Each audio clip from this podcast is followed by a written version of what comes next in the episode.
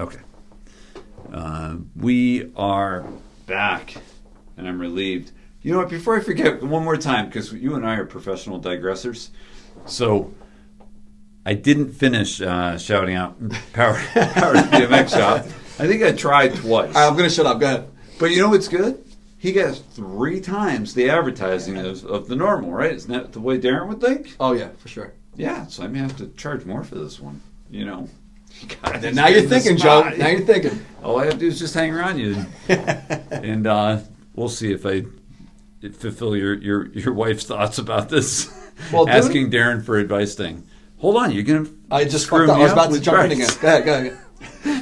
I can't even reinstate now. Powers BMX Shop. All right, so uh, he's got a YouTube channel that it's uh, a lot of stuff he does there. Just funny, funny stuff. So anyway, Powers BMX Shop. Thank you for sponsoring the show. So he's got some uh, YouTube stuff. And have you ever heard of this guy, uh, Craig? He goes under the Black Pelican in Richmond. I don't think Like so. the nicest guy you'll ever meet. He has that cheap seats racing Mm. is what his his uh, clothes and like stickers, all kinds of cool stuff. So anyway, he is on the most recent YouTube video for Powers, and it's it's good stuff. So anyway, hit that up, and uh, oh yeah, I want to tell you right now. Let's not talk about fantasy, but we may have to. I may just have to leave the room because I think I'm in last place, pretty sure. But you got the number one, so we'll talk about That's that right. in a little bit. Red plate. Yeah, we're going to describe that in a little bit. So uh, there's the shout out to Powers BMX Shop, and uh, all right. So we talked history. We talked. I do want to ask this question because it's interesting to me. How did your mind open up to each as far as trail, street, and race?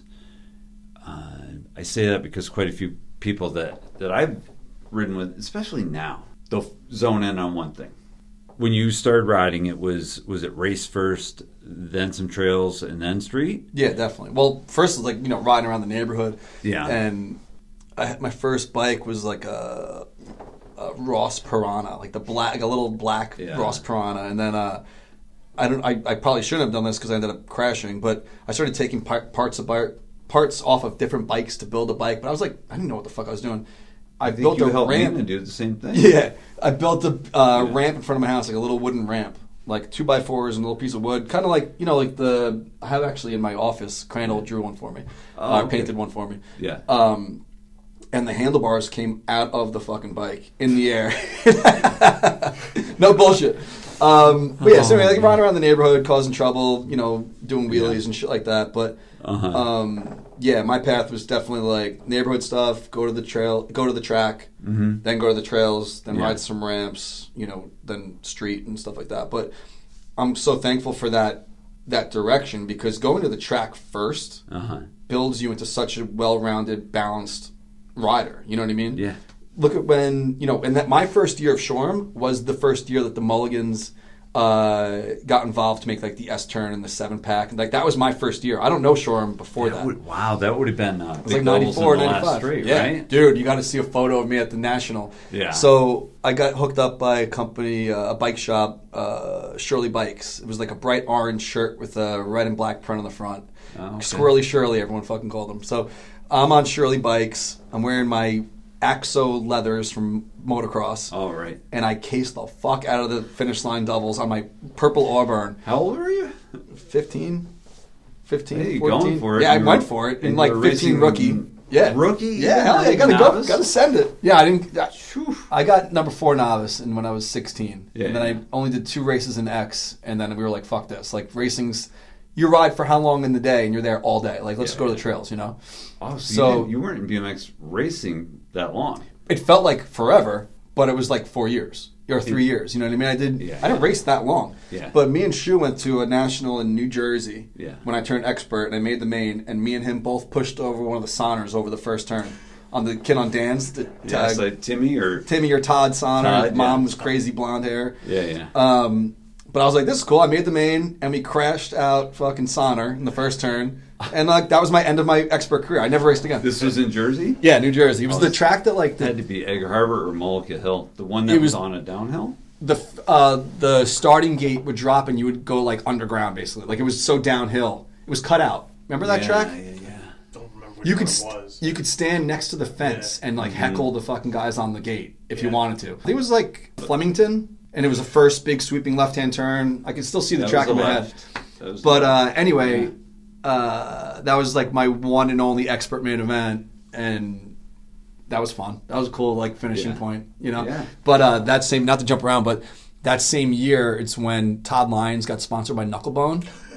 And he's on the he's on the gate, and DB's like Knucklebone, Knucklebone, like yelling between him and Bavona. but you could stand like you're basically, if you remember, I think it's Flemington. You could stand like this as close as you and I are to yeah. like gate eight or whatever the gate is in the Kind right. of like is. South Park. I mean, so close, yeah. pretty close. So he's yelling knucklebone, knuckle. This guy's in like pro main event. Like Evansville. was this, it wasn't. It, was it definitely? Jersey? it was definitely Jersey. Okay, because you know Evansville, same thing, and you heard Yeah. the stories on Bavonas about that one. Yeah, Evansville. yelling that's- at Gary Ellis. that's or our- heckling Gary Ellis. Yeah, that was my path. Was definitely racing first, and it helps so much because like now I could even I haven't ridden in a while, but I went to the pump track recently, like uh Percy Rayner. Yeah, and yeah. you don't like forget that type of shit, like Sure. how to pump and how to carve a fucking turn. You know, like Right. if you're just like a street kid, which is nothing wrong with that, you don't Right. never had that. Right. You know. Right. So that's why it's great. Like a Foster, so well rounded. Brad Simms started. He Mm-hmm. was first. I don't know if you watched the video came out yesterday. Stu put put together called Power. I didn't know. It's like 16 minutes. It's sick. Really? So watch that. Yeah, it's all about Brad Simms's rise I've, I've read that it's from Maryland, and Yeah. you know he used to come up with um, Saunders, Yeah. and they both got sponsored by Bulldog and, and so on and so forth. But like when you have the BMX race background first, yeah, like Yeah. then it's it's sick. Like yeah. you know, you, you- know, I don't know who else. Like, We're like trails here. first, and then you know, Yeah. like Doyle and shit, and like all these guys that raced or either rode trails first, and then go on from that. Like, I definitely sent down some rails. You know, there was mm-hmm. one moment or one winter for some reason in Austin, like all I wanted to do was like rails and shit. So like, Yeah. me and Timmy would go out and film and around the campus, and I was like doing rails and shit, and that was Yeah. fun. But like. I don't know. I think just going back to the beginning was always like the best as far as like making you into the rider you could become if you start racing first. I Yeah. think, but Yeah. I don't know. Everyone has a different path. Oh, but it's crazy now. Like you like we were talking about Instagram before. Like these little kids who are like ten Yeah. doing like flip whips, Yeah. But they Right. can't do a turn down. You know what I mean? It's like it's it's crazy. Like you know I'm sure um, you know like ground chuck or something probably have to deal field the- day with that shit too. You know. Maybe. Yeah. Maybe. Yeah. We'll see what he says. Yeah. I could have him call in too if you want. Him and I don't have that much history. Like Oh, What's no, crazy- Just so we could just listen Oh, yeah. to and see what he has to say. I don't You know care- sick, too? I I don't was care if you guys are friends or not. I was talking to Terry about this at bowling the other day. I saw a photo Yeah. from Push, which is it's cool to say it like that. We went to Push, like I went to Yeah. Posh, like I rode. I mean, Posh is Yeah. still around, but like I rode Nom. like uh, pipeline trails, and you know in Minersville, and Yeah. you know we talked to Mulville. I got to go to Castleberry, like all these like cool places I got to Yeah. ride. But like, so I saw a photo recently, and it said Push Trails like. 92 to 98 like it was only around for like a few years but like it wasn't felt like push was around for like forever and like it felt like Sev, Sevs was around forever, but it wasn't. Like Six Yeah. or seven. there was like four or five years of like heyday of Sevs. You know, I was so lucky to be part of some of those. Yeah. I was just fucking Visiting. pumped to make it through the 16. My first time making it through the 16 pack, I was like, same as we were talking about how like Cloud Nine at the wedding that night because I jumped the double on my dirt bike. Yes. I don't even know what it felt like, but to finally get through the 16 Yeah. pack was like, hell yeah! Like I I, I did it. You know, which to these guys was fucking nothing, but. It was We hard. don't realize how freaking young we were too. You Yeah. know, we're 15 years old. That's why I said we'd go to Ohio with no supervision. I we, I, we'd be out from your parents' house. Yeah. Like my parents would drop me off. It was if it was during the school year. Right. His mom would meet like in the middle. Remember you like your mom would drive Yeah. to like Huntington. Yeah. My mom would drive me out from Queens. We would meet on this fucking service road of the LIE. Yeah. They didn't even really know each other yet. Our parents. Right. There's no cell phones. There's nobody to check up. Yeah, There's no social Right. media. Call Yeah. me when you get a chance. Yeah. They would drop me off on a Friday, Payphone. Right. Yeah. and then I. Oh, you know what it was? Yeah. They would drop me off on a Friday after school, and then my dad would drive out on Sunday to go to Shoreham to volunteer. He used to Yeah. volunteer at the track. He would drop the gate, Oh, that's cool. and uh, then I'd go home. So I think I would always spend the Fridays and Saturdays at Shoe's house. But in the summer, Yeah. they would just drop me off, and they were probably like, "All right, like See you see you later." I have a four. My sister's four years older than me, so like she, at that point she was probably like out doing her thing, and I was out with the shoes. Yeah. And they were probably like, "Wow, we have the house to ourselves again." Like the the kids Yeah. are gone, you know. Right. But um, yeah, I'm very fortunate and, and lucky to have you know, how cool his parents are, you know, because they would bring us everywhere. Like if my dad wasn't bringing us to a race, then they were bringing us to a race, Right. and uh, you know it's it's great that to you know, not everyone. If you don't if you don't have supportive parents and you're trying to do a sport like this, it's kind of tough because then you have to bum rides or you know find your way to these races. You know, but like Sure. we're very lucky that we were able to do that. You know. Oh, the era, it's, and I'm sure the newer And it was so short. hear it over and over again, but the era was amazing. It was. Dude, when we finally started driving ourselves to races, Yeah. he had a Volkswagen Bug, Yeah. Oh, and Oh, Jeez. 72. we're driving to Connecticut for a race at Bethel. Yeah. I don't know if it's a regional, national, whatever. Do they have They nationals had there? nationals. Yeah. All right, so we're going Yeah. there. It's I don't know what month it is or whatever, right? So we're driving, and mo- many times I've been in Shoe's car with like the hood would fucking open, and like we'd be driving on the highway. His like headlights are just body kit on it, so it was a Baja bug. his like headlights would just stop Oh, working okay, out of gotcha. nowhere. Yeah. Uh, we're in a rainstorm and his fucking windshield wipers decide not had work. So we're basically like going to Connecticut in a go kart. And on the way, I'm feeling like this rattle, right? Like a wheels rattling. I'm like, yo, is that all right? Like it feels a little sketchy. Like we're going over the Throgs Neck Bridge. Yeah. And he's like, yeah, that's fine. I'm like, all right, I guess. Like, just fucking grip it and rip it, you know? Like, let's go. So we're we spend the weekend in Connecticut. I think we stayed at like the Clembara's house or or somewhere Oh, nice. or Yeah. um, uh, I don't know somewhere. We stayed. At, I think we did say the compares, yeah. yeah, who do you always Yeah. ride with though? It was him and uh, Keller. Uh, yeah. Keller. Chris Keller, and we Oh, stayed at one of their houses, right? So we go to the race, and we're on our way home. Yeah. This fucking wheel falls off the car on the highway. I'm The, sleeping. wheel, the, the, the tire blew out. The, wheel didn't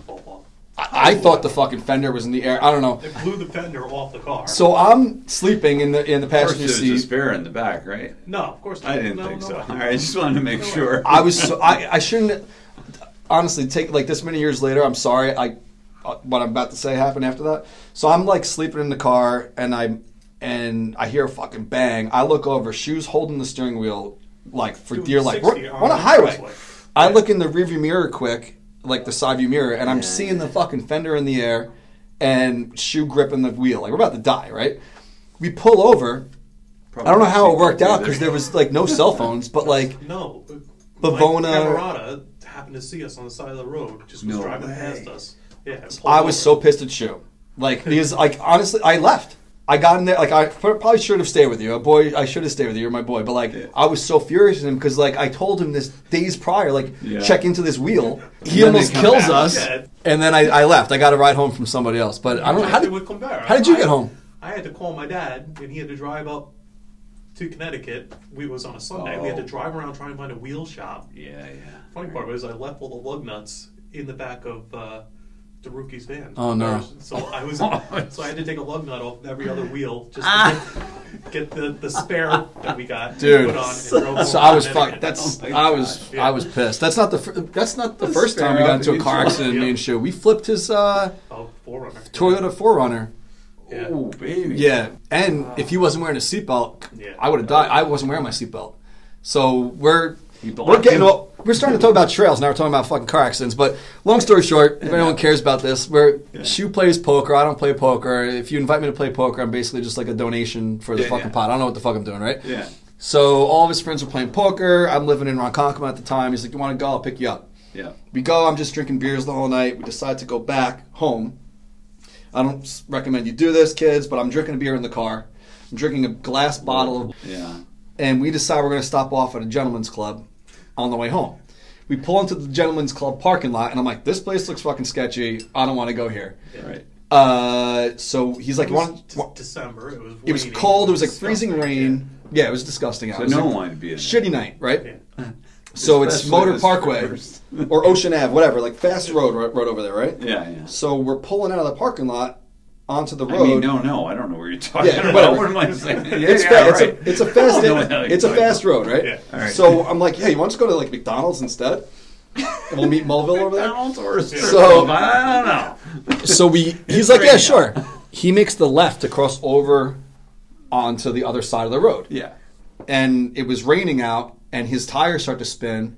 And I'm saying to myself, like, was all ice And and you're already shit, committed. he'd already Yeah. commit. He already went, and this fucking car did not even slow down and t-bones us and flips the flying. flying. Was- yeah. flips the 4Runner, and I'm holding the glass beer in my hand, God. and I'm thinking to myself, it's one of those things where it's slow motion. Yeah. Like I even remember being like, "Oh shit!" Like I said something, and then boom, car gets hit, and it was like silence. The car's skidding on its side. My window shatters. Yeah. I look up at Shu, still in his seatbelt. Yeah. And if he wasn't in his seatbelt, he would have landed on me because I'm skidding on the window. Right. My arm was like s- uh, scraped up from that being outside. Oh my god. And the and the beer broke, right? So we climb out of the window. No, we're quite out of the sunroof. Yeah, we climb out something, Yeah. get out. The kid that hit us, we're instantly like, we got to call the cops. Yeah, He's he's calling his buddy. friends. Yeah. He was fucked up. up. Yeah. He was like drunk or something. He's like, I'm leaving. He was going to leave the scene. Yeah. So he hit us so hard, his steering wheel fell off. Yeah. And his face was bloody and shit, but whatever, we got lucky. But wow. I didn't leave him that night. I stayed. The problem. I stayed at your house. yeah, you stayed over my house. Yeah. And I was supposed to, bar- I was bartending at the time. I couldn't work. My, my neck was all fucked up. Yeah. Uh, we got lucky in that one, but That was a rough one. yeah. Wow. Anyway, that's uh, that's long Let's reel story this short. back in. Oh my god. Near BMX podcast, guys. This is uh, BMX in our blood. This is like this is like your Mets podcast. Dude, we you do- barely talk about the Mets. Like for those not Right. not getting the visual, we are sitting in the Seven Lines headquarters here, where I do Orange and Blue Thing, a nice little baseball show. And the girl that co-hosts with me, Yeah. the Mets will fucking suck, right? Like for a week or two weeks, whatever, and hasn't haven't won a game. We'll sit here, camera goes on, and we'll talk about anything but baseball for an hour. Yeah. But I'd be like, oh, by the way, grab a Coors Light, CoorsLight.com slash OIBT, like, blah, blah, blah, like rattle it off, and then, you know, hit the sponsorship, you know, points, and then we'd be like, all right, see you next Monday. Yeah. Right. And then I'll go to the dirt bike track. Like, oh, And that's of course when they're away, right? oh, the Mets? Or, or is this not even on No, game day? This every Monday. Every Monday period. Usually mo- every Monday at like 1 or and they whatever. shouldn't be playing on Monday unless there's a rain. Yeah, yeah, not during the day. Yeah, deal. yeah, it's great. I know that, but otherwise I thought there was four quarters in baseball. I'm just kidding. I'm a Red Sox fan. That really puts me in, in some different division at least. Yeah, yeah, we So don't you care. can't We- we get along now, We like well, that. we all hate the Yankees. Yeah, right? yeah, that's it. All right, Yeah. so we're all good. We're good. Boston's all right with us. Yeah. All right, good. Thank God. I was looking for an escape route. Oh man, let's see. Maybe you should go over what the seven line is. People might not. Yeah, it's Mets Well, stuff. get- all right. Well, we were going to hit the. We, do you want to briefly describe what seven line is? Sure. It, let's- Um, let's- we'll nothing. hit I, I that. feel like nothing I start talking about is brief, but I'll try to make it quick. so I basically, if you're so if you're a BMX rider, you understand like rider owned businesses, and basically when my BMX career was coming to an end, and I already had the experience of knowing how to like print shirts and and you know build a community type aspect of getting people together. I was like, all right, well, I already own this equipment. I love the Mets. I'm going to Mets games anyway. Why don't I just make some shirts that support the Mets and the fan base? And then that's how it started. So I was making T-shirts, uh, selling them at my tailgate parties, or like walking around the parking lot in a backpack and selling them. Basically, the same thing you do at a track. Yeah. And then fans were like, wow, this is cool. This is different. Using the, the logo? No, was very, very close to trademark to infringement, but Okay. not writing Mets and you know so on and so forth. Oh, forth. good. So you did it right. Kind of, but then I, they wanted to sue me eventually. Okay. But, um, Well, everybody does. yeah. So You're on Long Island. I was what, that's like- what you guys do. Yeah. um, you know, how could I essentially it was like how can I make some shirts, Yeah. spend the money to buy more tickets, just go to more games. That was all I wanted to do. Go to more baseball games and fund it somehow. Right. You know? So I was making the shirts and people were like, Wow, this is cool. Like I'd rather wear this guy's shirt than Yeah. go to Modell's and buy a shirt or go to Dick's Yeah. or whatever, you know? So that spread really quickly because the team sucked and we were bringing people together to go like watch games. So like I'd buy tickets and we put it together with a T-shirt and and basically build an experience around. Hey, the Mets suck, but like, hey Joe, you like the But Mets? we do too. Like I like the Mets. Hey, sure, you like the Mets. Like let's go Right, watch the Mets together and drink some beers and hang Yeah. out. You know. Sure. And then that just turned into the brand of the Seven Line. And people who don't know, the Seven Line is the train through Queens is the Seven, and people call the clothing company usually a line. So it's like Mm-hmm. Yeah. the Seven Line makes sense because it's a, a brand, a, a, a line, a clothing line. Yeah. Um, and then I was starting to sell these tickets on my site, and I was getting in trouble because you can't sell tickets on a website that's not like MLB.com or Mets.com. But I was buying so many tickets a year, thousands and thousands of tickets a year, that the Mets were like, "Well, we don't want this guy to go away, so how can we work this out?" Got him. you so got him right I basically did him. it backwards. Like I didn't ask for for permission. It was like ask for And forgiveness did- and whatever. yeah, did you beg for forgiveness or did you Not really. Like I went to these very scary fucking Park Avenue meetings in in Ooh. the city, Manhattan, with mm-hmm. like MLB offices. Oh. Me like this, like uh, you can't see. I'm dressed in jeans and a t-shirt here, or whatever. But you have you seen the Social Network with Mark Zuckerberg? No. So Mark Zuckerberg, when he started Facebook, he went to these crazy meetings and he's sitting at the table with like shorts and flip flops with these like very scary people. And I'm thinking the same thing. Like I'm sitting in Park Avenue, I'm like, this can go one of two ways. Like I'd either get like Yeah. sued and shut down, or like work out a deal and continue. But are the loyal fans going to think that that's a sellout move by partnering with the league? You know.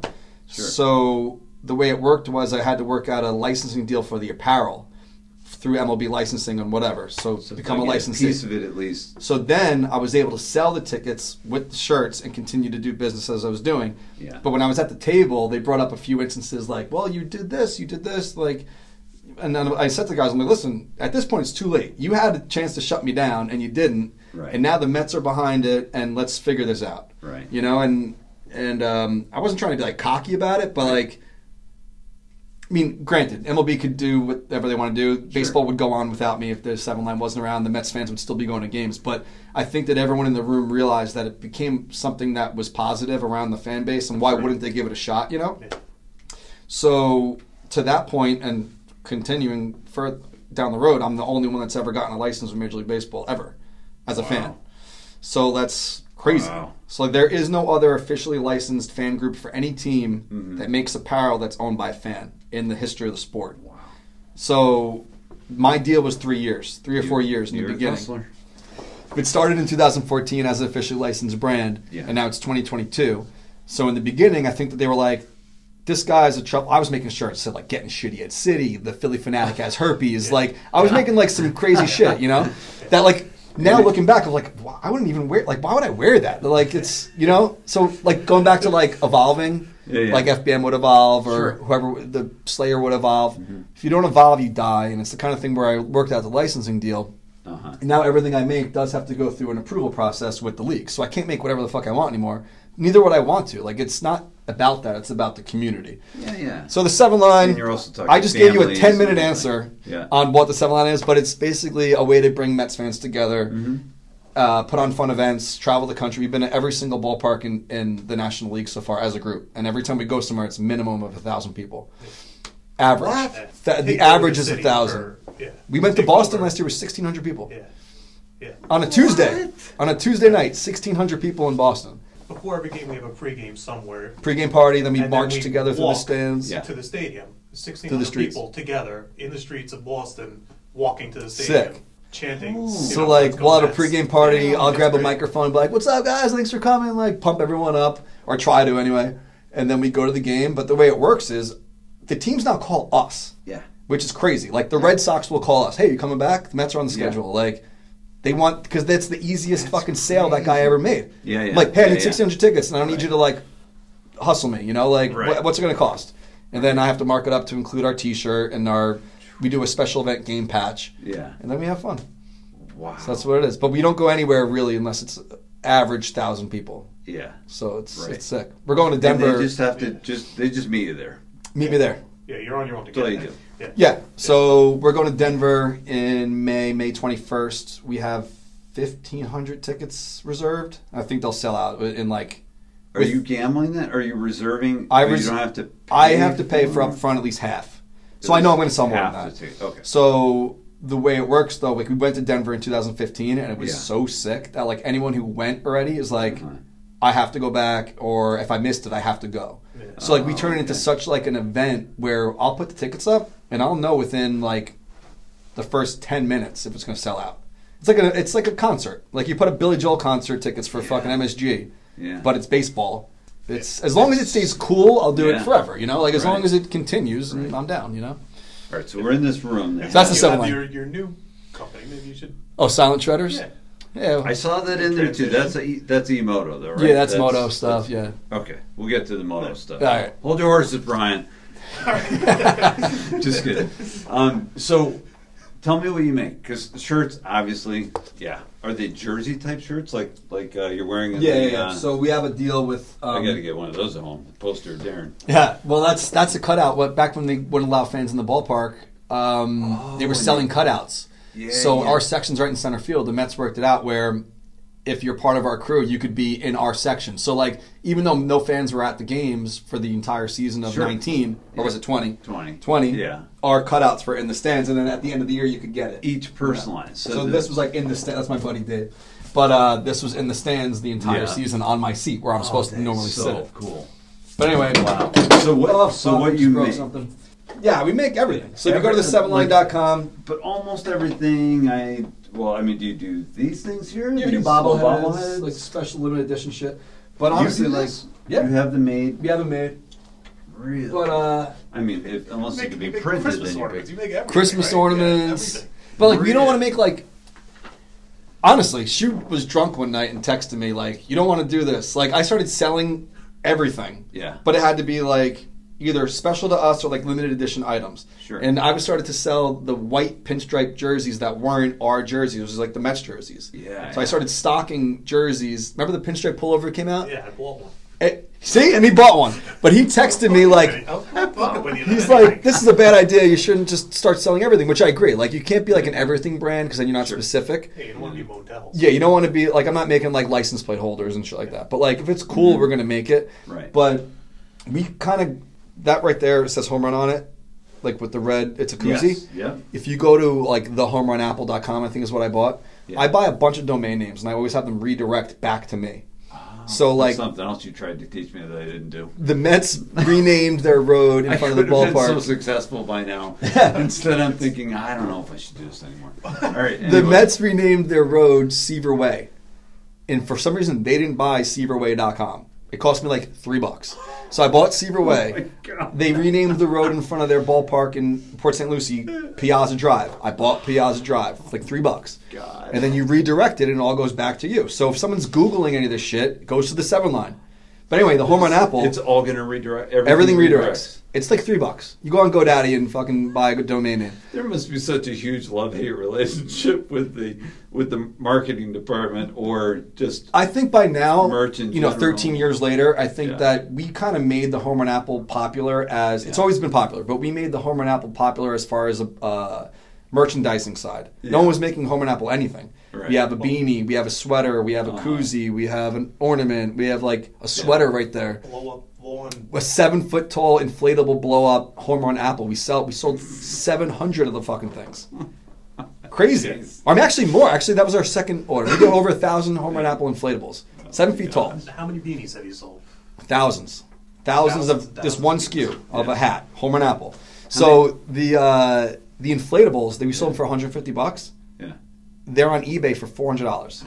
So people like the, the resale market, like how people like, oh, Nikes, like exclusive Yeah. Nikes and whatever. Yeah. The resale market on our stuff is is a real thing too, which baseball fans don't really understand. Right. You know, because it's a different it's a different um, like industry. You know. Yeah.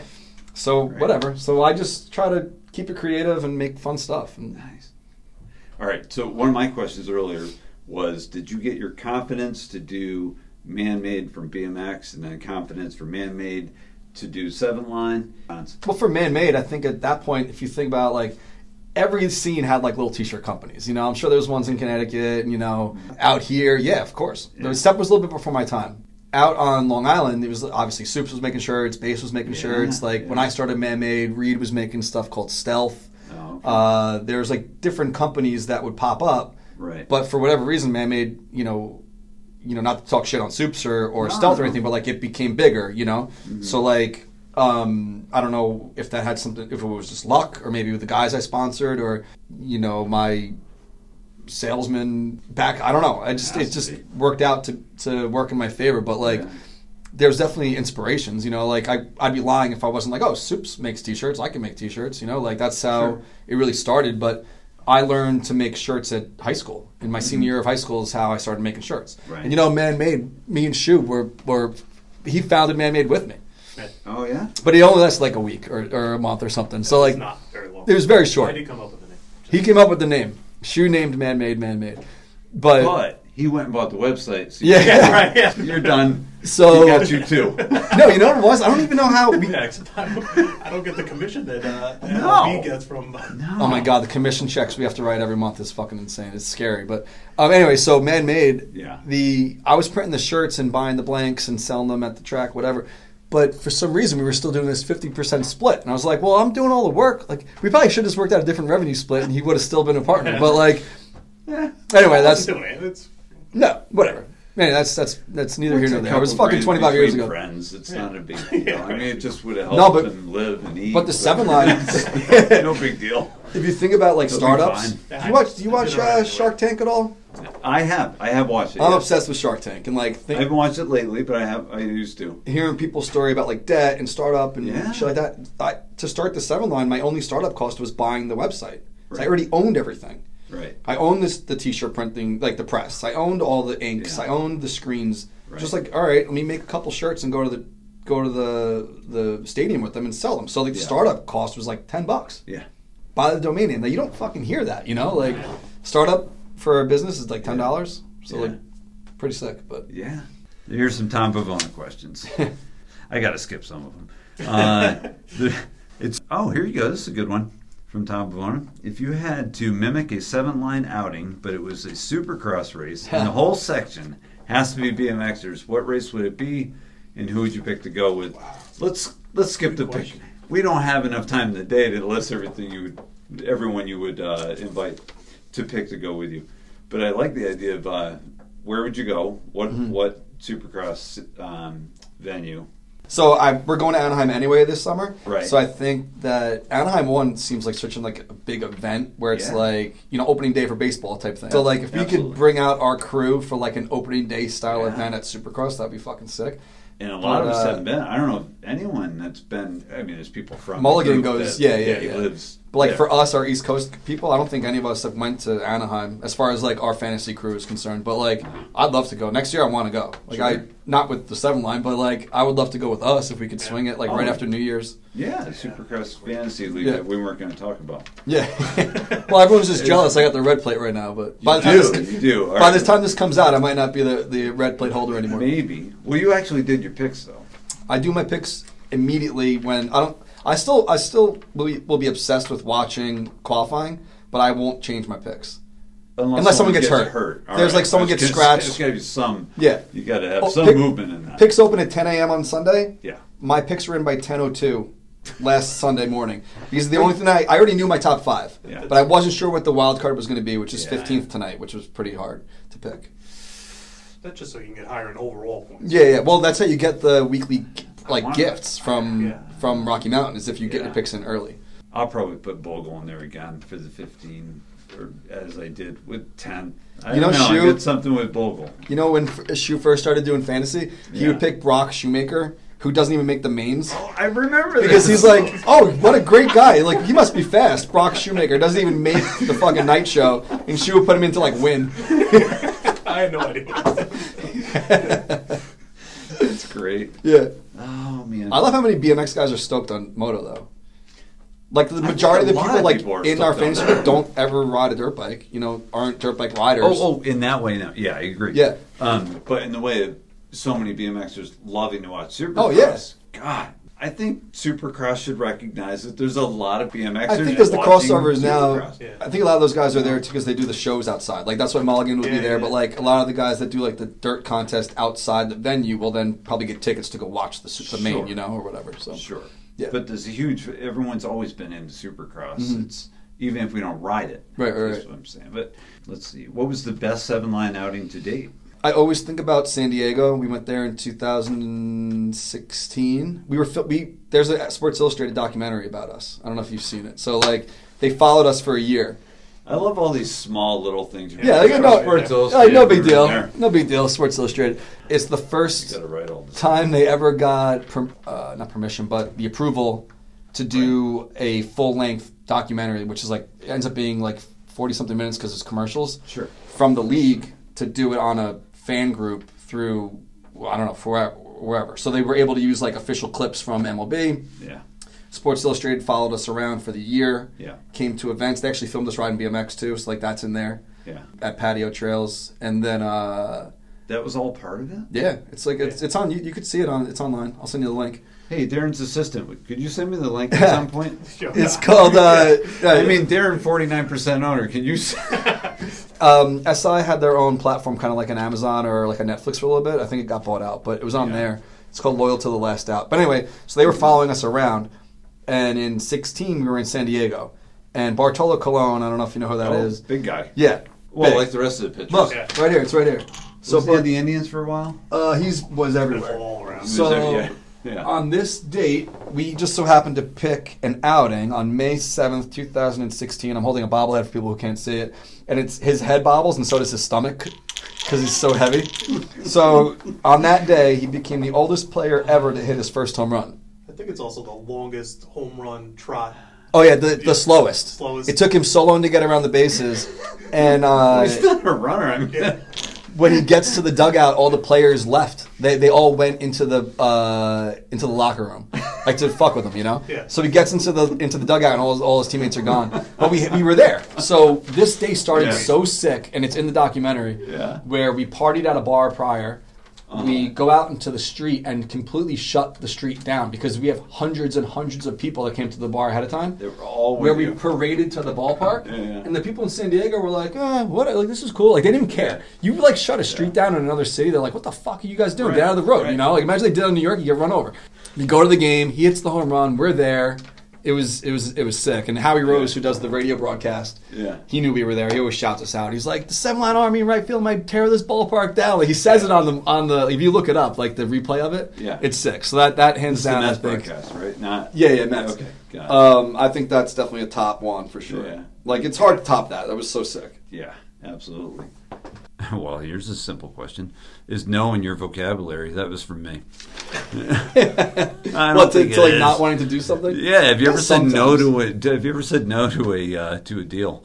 Uh, yeah, dude. Uh, for you? our fucking podcast, Yeah. We got hit up for like dick pills, and I was like, oh, I'm not doing that. Like, I'll. Oh yeah. now, now they're doing the Manscaped deal. That's Yeah, everywhere. I was like, nah, you know, we have to keep it like somewhat related to what we're doing. So, like, of course, like we, this is one of our sponsors too. Like Dugout Mugs, they make, they take bats and turn them into shot glasses and mugs. really? They work out of Florida, so like that makes sense. You know, like Dugout Mugs, Coors Light, shit like that. Shu shook his head when when you said no. What do I say no to? Anything? No, I'm saying you you say no to a lot of things that I would be very tempted to say yes to if I was in your position. Wow, You, it's- you, it's pretty- I can't think of anything specifically. But Well, there's stuff behind the scenes that something happen, and I'm like, I can't do that. You Yeah. know what I mean? Like, Yeah. Right. dude, before the seven line started, not before it started, Yeah. before I got the licensing deal, when I was selling shit out of McFadden's, the bar at the stadium, Yeah. someone came up to me that was a buyer for like Old Navy, and they were like, "We're trying to come up, we're trying to like be cool and work in our local brands and." Or local knit niche, Right. whatever, and bring shirts in. I was like, nah, I can't do that. Like, didn't they? Right. I, I don't know if you're allowed to talk about it. What? Didn't McFadden make you an offer to change the name of the bar? yeah, McFadden's. I talked about it after. Like, it was like a certain amount of years. Change it to seven line. Yeah. Seven line bar. They want. You know what it was? It's like I think that sometimes when I start talking about something publicly, I do it on purpose. I, I like I want to do a, a sponsored day this summer at the stadium where everyone gets a fake mustache. For uh, Keith Hernandez is getting retired. His number's retired on July 9th, right? Yeah. So I purposely put stuff out there to put pressure on the lead, on the team for them to say we have to say yes to this because he's already putting it out there. If we say no, we're gonna look like dicks. Yeah. Yeah, so right. like I wrote a blog post like I want to I'll pay for it. I'll make 45,000 fake mustaches and everyone at the stadium will get one. Uh-huh. And then they'll probably want to say yes to it, you know? Yeah. But I wrote something that on Twitter, I made a Twitter account and I bought the domain name, obviously, Yeah, the Seven right. Line Saloon, and it Yeah. points to the Seven Line. Yeah. I'm like, I'm going to open up my own This bar. is a lot of passwords, by the way, to me. This seems Yeah, like right. a mess of passwords. oh, you got to change your password again. So McFadden's, who's a chain, He's got obviously. all these websites, but he can't get into them. Yeah. He forgot the password. Well, I don't need to. Once you once you re- redirect it, it just goes to the right place. Right. But anyway, so McFadden's opened up a bar at Citi Field, and if you've ever been to the area, it's a wasteland. There's nothing around there but that one bar. I've only been to New York. That's all I know. So anyway, I'm just I wrote like, "Hey, I'm not John Rocker, right? I'm not going to start on the other line. Yeah. I'm like, What I'm gonna he, open up my own nine? bar. What was he? Uh, Atlanta, Atlanta. No, no, I mean, uh, Oh, he talked shit on the on the train. He would talk shit on the About the seven seven train and and about like because it was a you know, the specific scum line. and whatever. Yeah, It was the seven line. yeah, yeah. And people started throwing batteries at him and Oh, I'm shit. so glad I brought him up. I thought he hit another line. no, when he no, was no, talking not the crap. seven. That's that's that's Oh the Queens. man! It So anyway- a lot of trouble. Yeah, He got himself in a lot of trouble. it blew over. So did. anyway, everything the does, uh, but- the uh, what you call it. So I wrote something online like I'm going to open up my own bar after McFadden's was already open, right? Yeah. So I'm going to open up my own bar, and they're like, "Shit, this guy's going to like steal all, all our business," you know? Yeah. So I got a call from one of their partners and was like, "I don't know if you'd be interested, but what if we bring you in as a partner and change the name Yeah. from McFadden's to like something the Seven Line Saloon or something?" I was like, "No, nah, I'm not like." Yeah. Not interested, you know. Like I want to open up my own place and have Yeah. have it be my place rather than your place with my name on it. So yeah, I guess I do say no to stuff once in a while, but Yeah. Well, hey, I'm, I'm glad I asked. It's crazy. Uh, Somebody makes you that offer. You, And you know, I they, to they, me, it would seem like a yeah. Well, hell yeah. they didn't want any money either. Like that was the crazy part. They're like, "We'll bring you in as a partner, and bring you in, and your investment is your marketing and your crew." So that was my collateral. My my investment in it was going to be, they use my name. I don't have to pay anything, Right. and I'm a partner, and all they wanted was my fo- our following. Yeah. Because when we go to bars, Yeah. we go to the bar. Like we're, we're there, and it's Empty it. It's of, of all the We alcohol. went, we went to. Boston. He tries to give everybody like a heads up when we're going into a different town. Like you Stock tell up. them stock up like it's St. Patrick's Day, right? And- gonna, you're- even if you got half the people that are going, They don't fucking that listen. bar, like we went to can't fit 'em. Boston in September. It was a Tuesday or Wednesday, whatever Yeah. it was. I think it was a Tuesday night. And I told the guy, and I'm like, listen, I understand you guys probably already draw a pretty good crowd. Red Sox are a good team, and you're right across from the ballpark. But Right. we sold 1,600 tickets. So whether half those people come or even a quarter of those people come, that's hundreds of people are going to come to your bar. And I don't ask for any money. I should be getting a cut from that. Like I, I end up getting like a tab that I put drinks on, and like that's comped. Sure. Like big deal. They comp me like four fucking beers, you know. Right, right. Um, but they're never fucking prepared. But the reason being why this McFadden's or whoever was probably let's bring this guy in the mix is like look at what he does when he goes to these bars. Right. How could we not want this guy to be a part of it? So when I said I'm opening my own, they're like, "Fuck, we're going to be out of business." Oh, man. and you weren't even intending on doing it. I'm going to do it. Yeah. Oh, you are gonna do it? Yeah, eventually. I mean, the, the the area is still shithole, but I'll open a bar eventually. Yeah, Wow. for sure. Good for you. I'll be too old to enjoy it, but I'm going to open one. Jeez. Wow. Well, you know, on your profile it says that you're going to be the next owner. Of the yeah, Mets. yeah. Yeah. Well, anyone could be in, if you have the money to get involved. Like honestly, You're slowly making that money each time. I would like like a decimal of, of Percent. percent, so I could just have like the business card that says owner. You know what I mean? Like once you're involved, and you know you get your little sliver of the uh, ownership. But how many how many owners are there of the Mets? I think Steve Cohen bought everyone else out. But like they, the Mets just got sold. Steve, Steve and Alex Cohen bought the team. They're right there on the wall, right there. I made T-shirts for them. The, right when they got, uh, right when they purchased the team. These guys? Yeah, yeah, yeah. That's Alex Cohen and Steve Cohen. He's like the fourth richest person on the fucking planet or something like that. But he owns our team now, and I'm Yeah. have a foot in with them already. So that's pretty Yeah. cool. So like, if they ever want like uh, a very low level investor to Yeah. get like 0.1 percent, I'm down. 0.01 percent. Man, jeez. All right, we'll, we'll do uh, we'll do one more Mets question. This one's from Tom too. Tom Tom Bavona. Who's your all-time favorite New York Met? And then there's a little question after that, but uh, go ahead. I think that's impossible to answer. Like sometimes I do like Twitter Q and A's, and that that question will come up. I feel like every generation changes. But It's like least I- generational players, you know. Like Yeah. I don't think I can pick like a, a all time favorite, but um, if I had to just like really gun to gun to my head, I'd say like Darryl Strawberry when I was growing up, and then uh, after that like Jose Reyes, and then David Wright. and now would probably be like uh, Jacob deGrom. You have to, to go with like the stars, you know. It's kind of cliche, but it's Right. a pretty easy answer. And then he said, speaking of the Mets, in 2021, do you think it was a huge New York rat or a big raccoon? No one's gonna know what that means, but I think it was a raccoon. oh, okay, yeah. Look it up. Oh, it's his yeah, it's his big raccoon, but it was ratcoon. No, no, no. He's you read it correctly. It's Okay. two players got into a fight and a real fist fight, and afterwards the media was like, "What happened in there?" And one player said, "I I thought I saw a rat," and the other one was like, "No, I thought it was a raccoon," and we were arguing about it, and like they they got into a fight, like a real Yeah, yeah, fight. yeah. Yeah, they made up Francisco a- Lindor and made up stories. and Jeff McNeil. He just made up a story to like shut the media up.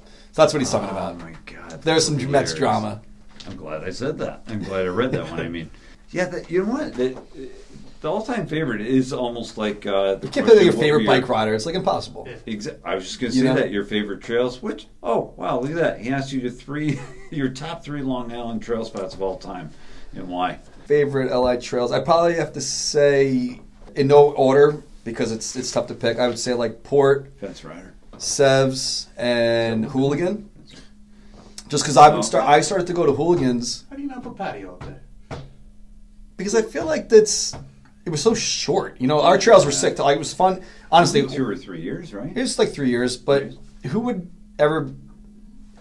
Not not to say who would ever because everyone would say like, oh, I really wish we'd have trails in my house. You had jumps at your house a long time ago. You know. Yeah.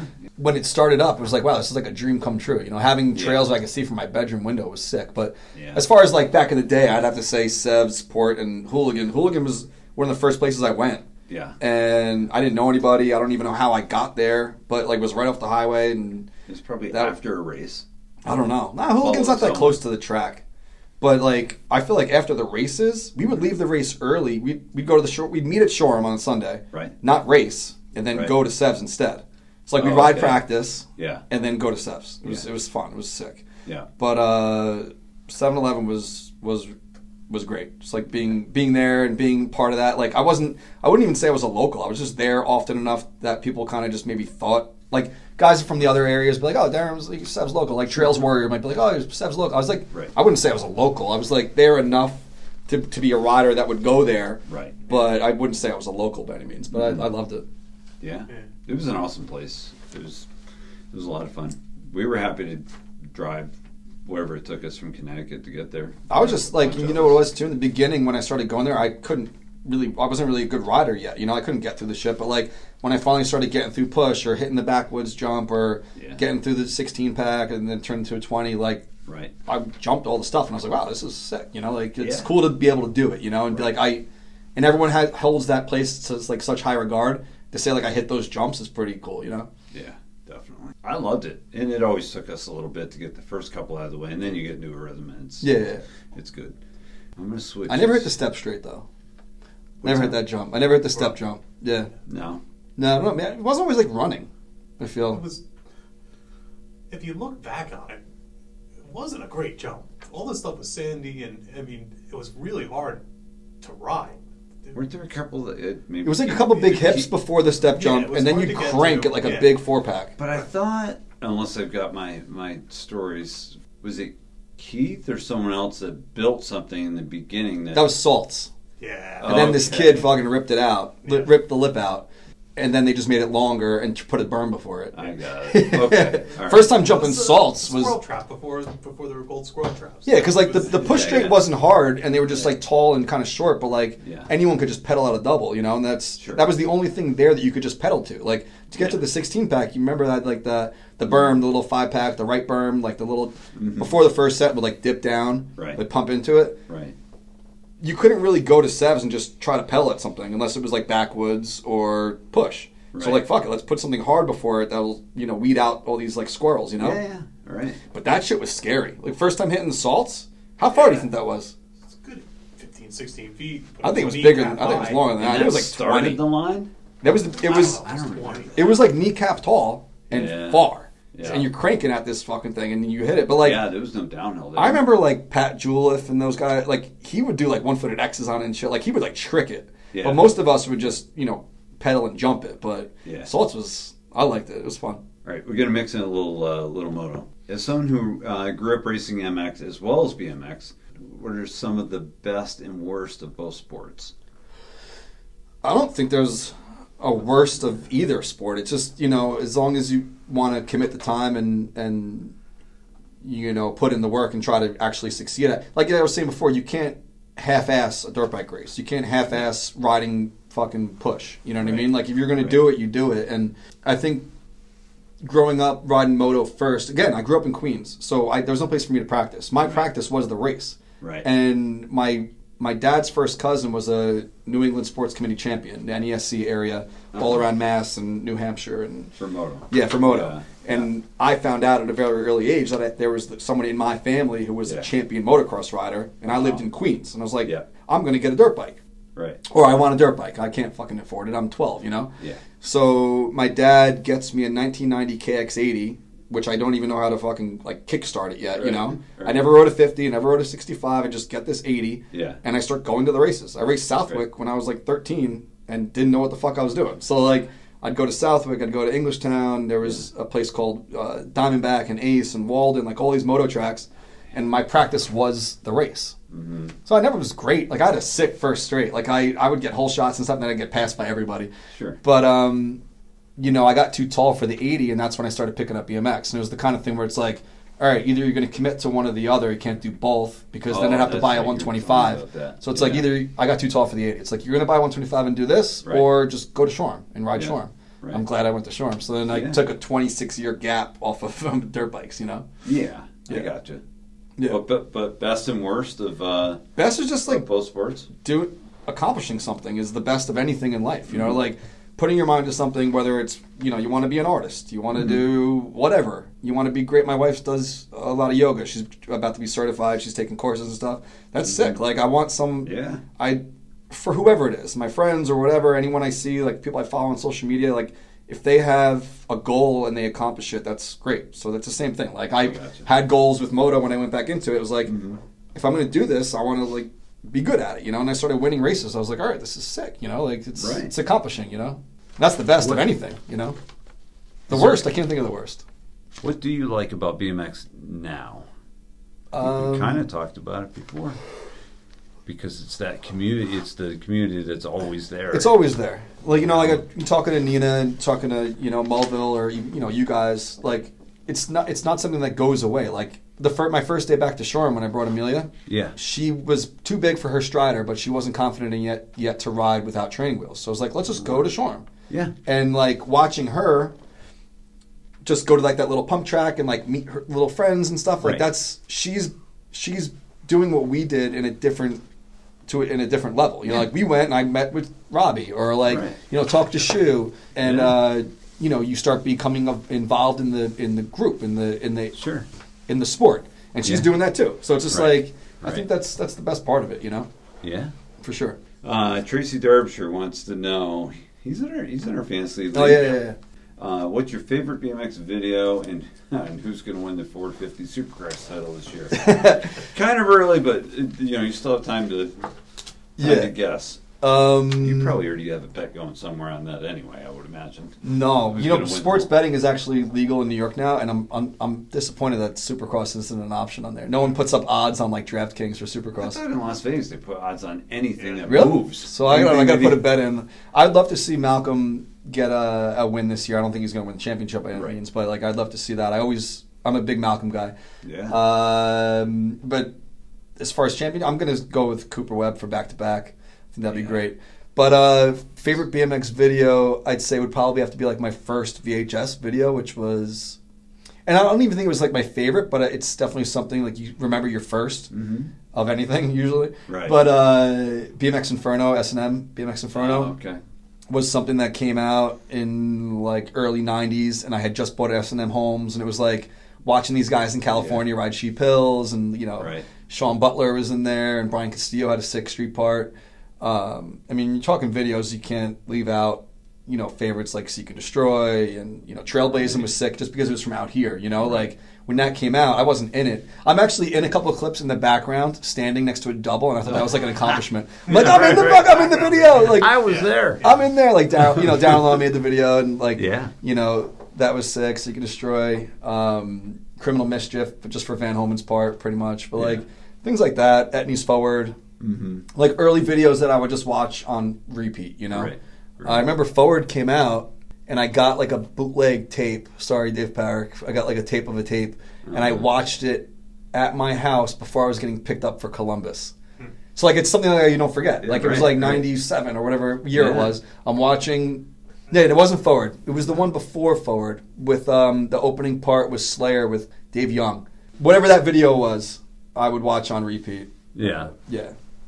I do want to ask you uh, when you had Man Made going, you had two or three videos. Nowhere that fast. I'm sorry. Nowhere fast. was Nowhere. Fast? Yeah, yeah. Sorry.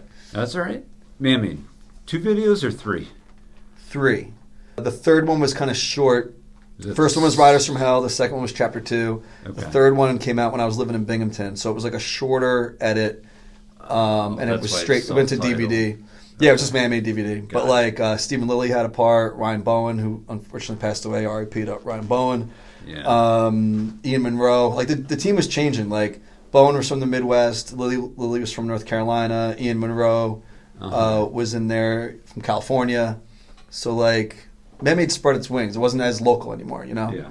Uh, but sick. Like it's still it's up there. I love that BMX database. Yeah. Which I'm, I'm sure some companies are like, what the fuck? This guy's uploading our video. I think it's great. Like, it's Right. I'm not making any money on Man-Made anymore. Put it up there, you Right. know? Right. Yeah. So Oh, it is accessible through the BMX database. yeah, it's on there. Yeah. Oh. I've been putting some stuff on the Man-Made Instagram account lately because, like, when you Yeah. asked me to do this, not that I was like, oh, let me post some more content, but it just gets me excited. I'm very obsessed with things, so Yeah, it's like yeah. when I start thinking about something, I'm like, I focus on it, you know. So I have that effect on people. yeah, yeah, yeah. You know, it's- so let me get some more shit on the Instagram account, but. I'm pretty dynamic. You I put up shoes Just- part the other day. John DiCaprio had a uh, the ender part in our first video. I put him Mhm. up. I did see that. What was your favorite clip of the three videos? Oh my god!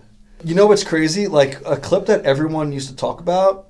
Uh, we we talked about uh, a little bit ago about Austin. How I'd spent a lot of time in Austin, and I was hanging out with Timmy Martin a lot, who Yeah. passed away recently.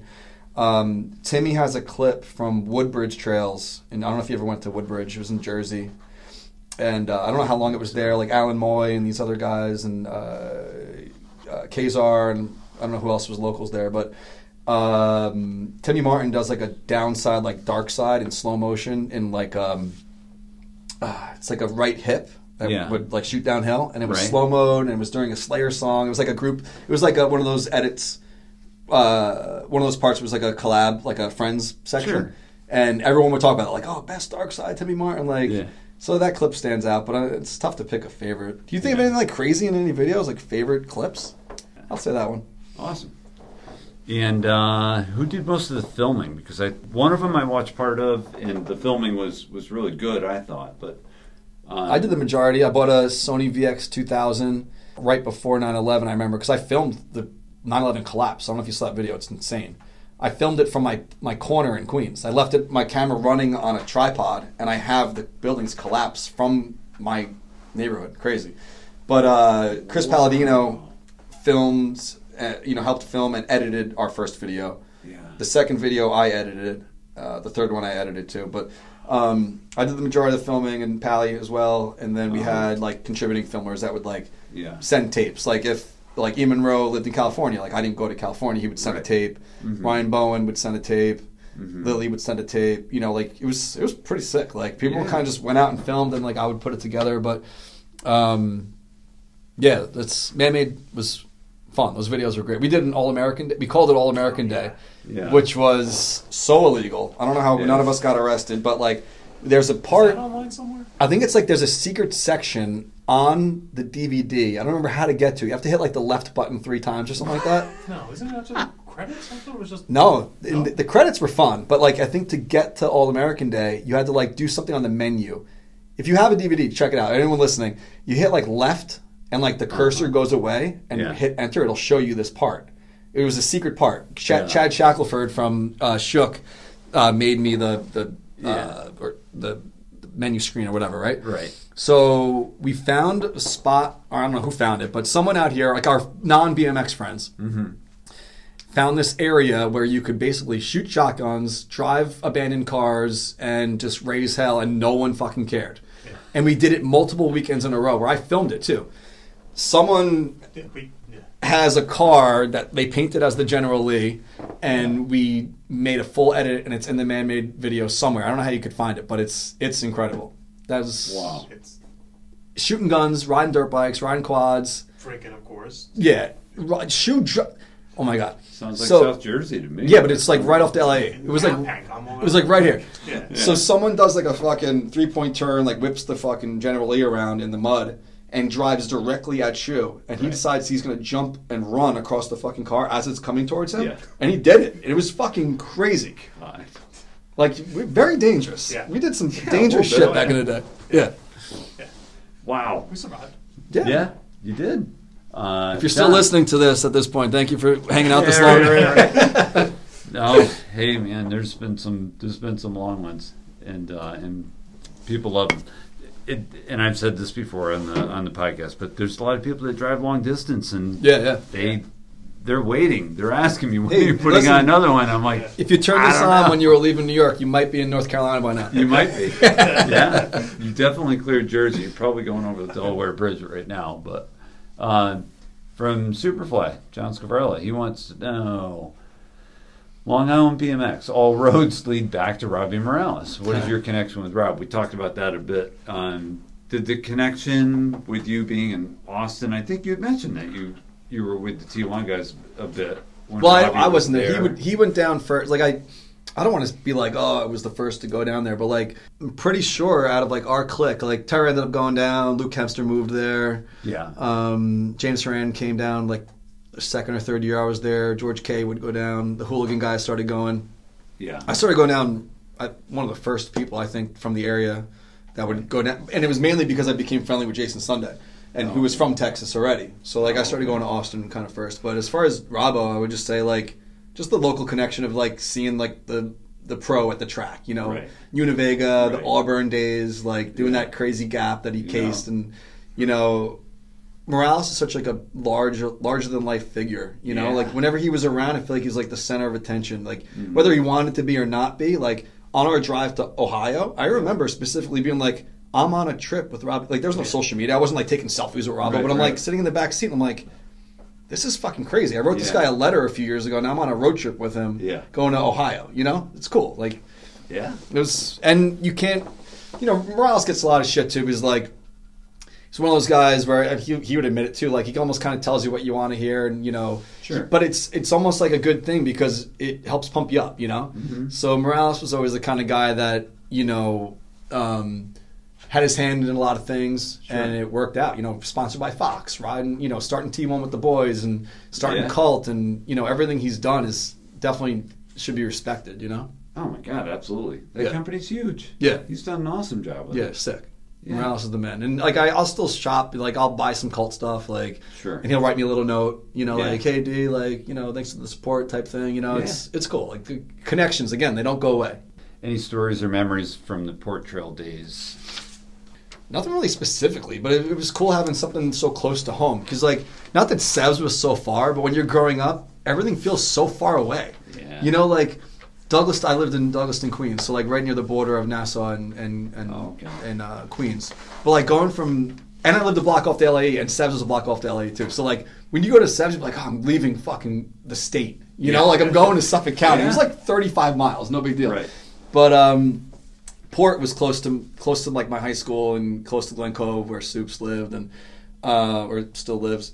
But I would for a little bit I worked in Soups's garage with him. Like I was like his little bitch to like help him make like stickers and stuff like that. Like he was Oh, printing okay. stickers for base and standard and At his parents' house? yeah, in the garage. Yeah, Okay. but like the stuff that he was printing with, the ink was like toxic. You'd have to wear like face masks in in the garage, and uh, I'd help him out, and you know, I don't, he'd throw me a couple bucks or whatever. But like Soups Yeah. definitely helped uh, big time in the beginning. Like man made like me learning, Mm-hmm. You know, stuff. I worked at base for a little bit with him, like very only a few days. Like like Yeah. I worked there helping out, and um, you know. Specific port trails. I don't know. I think just it was just fun having a place close to home. No Vinny Bailey, G stories. No. what's that? No Vinny G stories. In. Vinny G was is nuts, man, and I love Vinny. Like I love Yeah. how how he's one of those guys that has his own path, and like Yeah. he definitely was never motivated by like what's cool. You know, like Vinny G would show up with like a full face helmet and fucking rip, and like no Yeah. one was like that's cheesy. You know, like Right. we weren't even wearing helmets. You know, like uh, Vinny just like beats to his own drum. I love Yeah. it. But um, as far as like port, I think just the memories of just like spending the entire day there. We'd like take a break, go to Burger Mm-hmm. King, come back, and fucking. DB would never take a break. He would Yeah. never go to lunch with us. He would ride the entire fucking day and clock his laps, and uh, it was crazy. DB was a Oh, I didn't know he warrior back doing that then. way back then, yeah, too? My, oh my god, dude. DB would ride Wow. the. Ent- it would be dark. Like we gotta get the fuck out of here. Yeah. I think he painted his bike orange. He was like, "It's brighter. It fucking brights up. it brights my up. It illuminates the trail. Oh I can see a little bit better." But yeah, we then we started going out a lot, like Yeah. uh, to the city. Like we'd go out Yeah. to drink, like go out to bars and shit Sure. like that. Like me and, and DB and Soups. I don't know if Soups would go to the, that often, but me and DB and Shu would go out every single Thursday night to a bar in Manhattan called the Tavern. Yeah. That was a right across the street from Penn Station and a block away from FIT. All girls. Well, not you don't have to. You you know, guys can go there Sure. too, but at the time it was mainly Yeah, yeah. girls would go there. The Right. Fashion Institute of Technology, and we would walk into the bar and we were the only straight guys in the bar, and we'd clean up So like that was the same era as port. So like we'd go to port Yeah, yeah. and we would go to the fucking city and ride, you know, ride the trails and Right. go to this bar and Yeah. different era. And we, none of us were 21. Like I went to this bar. Of I went to this bar on my 21st birthday and told the guy that I've known for three years that it was my 21st birthday. That was like the owner. He's like, "What the fuck? You've been coming here for like three years." What would ID do? That's funny. Oh my god! All right, if you could pick, this is a question for you. Yeah. If you could pick one person in our clique that Yeah, was a little yeah. bit older than us, Yeah. that we all used their ID to get into a bar, who would it be? I used it. She used it. Luke I- Kempster Uh, it's used got it. to be Rob Hughes. You never used it? I never used. It, no, I never. Had. Okay, Not Rob Hughes. Way too old. I'm six 6'2", right? Yeah. How Oh. how tall is Keith Terra? Are you kidding me? We were all Keith Terra for a year. Get out of Keith, here. Keith is a year older than me, and most of us. We're like me, Luke, me, Luke, Daryl, and Shu are all pretty much the same age. I think we're oh all born in like eighty or seventy nine, right? Yeah. So, or maybe all eighty. Like we're all 80, 1980. So Terra was born in seventy nine. Oh. So Keith Matthew Terra, we all knew that. I know all of his fucking shit, right? Yeah. So we go into a bar and it says like what five three. How tall is Keith? So like a little taller than five three. Sorry, Keith. I don't know, five five, five four, whatever he is, right? So they're like, "This isn't you," and I'm like, "Of course it is."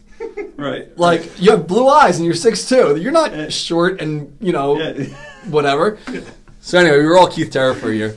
That was funny. They still let you, or you got rejected at the door? No, they let us in. And what's funny, we would go in. Thing. If they they quiz you on the idea. if you remembered every Yeah. detail on the ID, They didn't give a Oh, I fuck. got you. I got you. Okay. Yeah. This was pre 9 11, you know, everything Yeah. wasn't as strict. But then we would go out and pass it off to somebody else. Like, oh, I got to just go out for a second, like, Yeah. and then give it to someone else. They'd all, Right. there's like six Keith Terras in the bar at night, you know? It's great. I, I would think one Keith there in the bar would be enough. That's when you could smoke cigarettes in the bars, and we all Oh, thought we were yeah. cool smoking Yeah. cigarettes. And I never bought a pack, but I would always, I don't know, I'd have a cigarette in a bar. I think I thought it like Right. went together, you know? Right.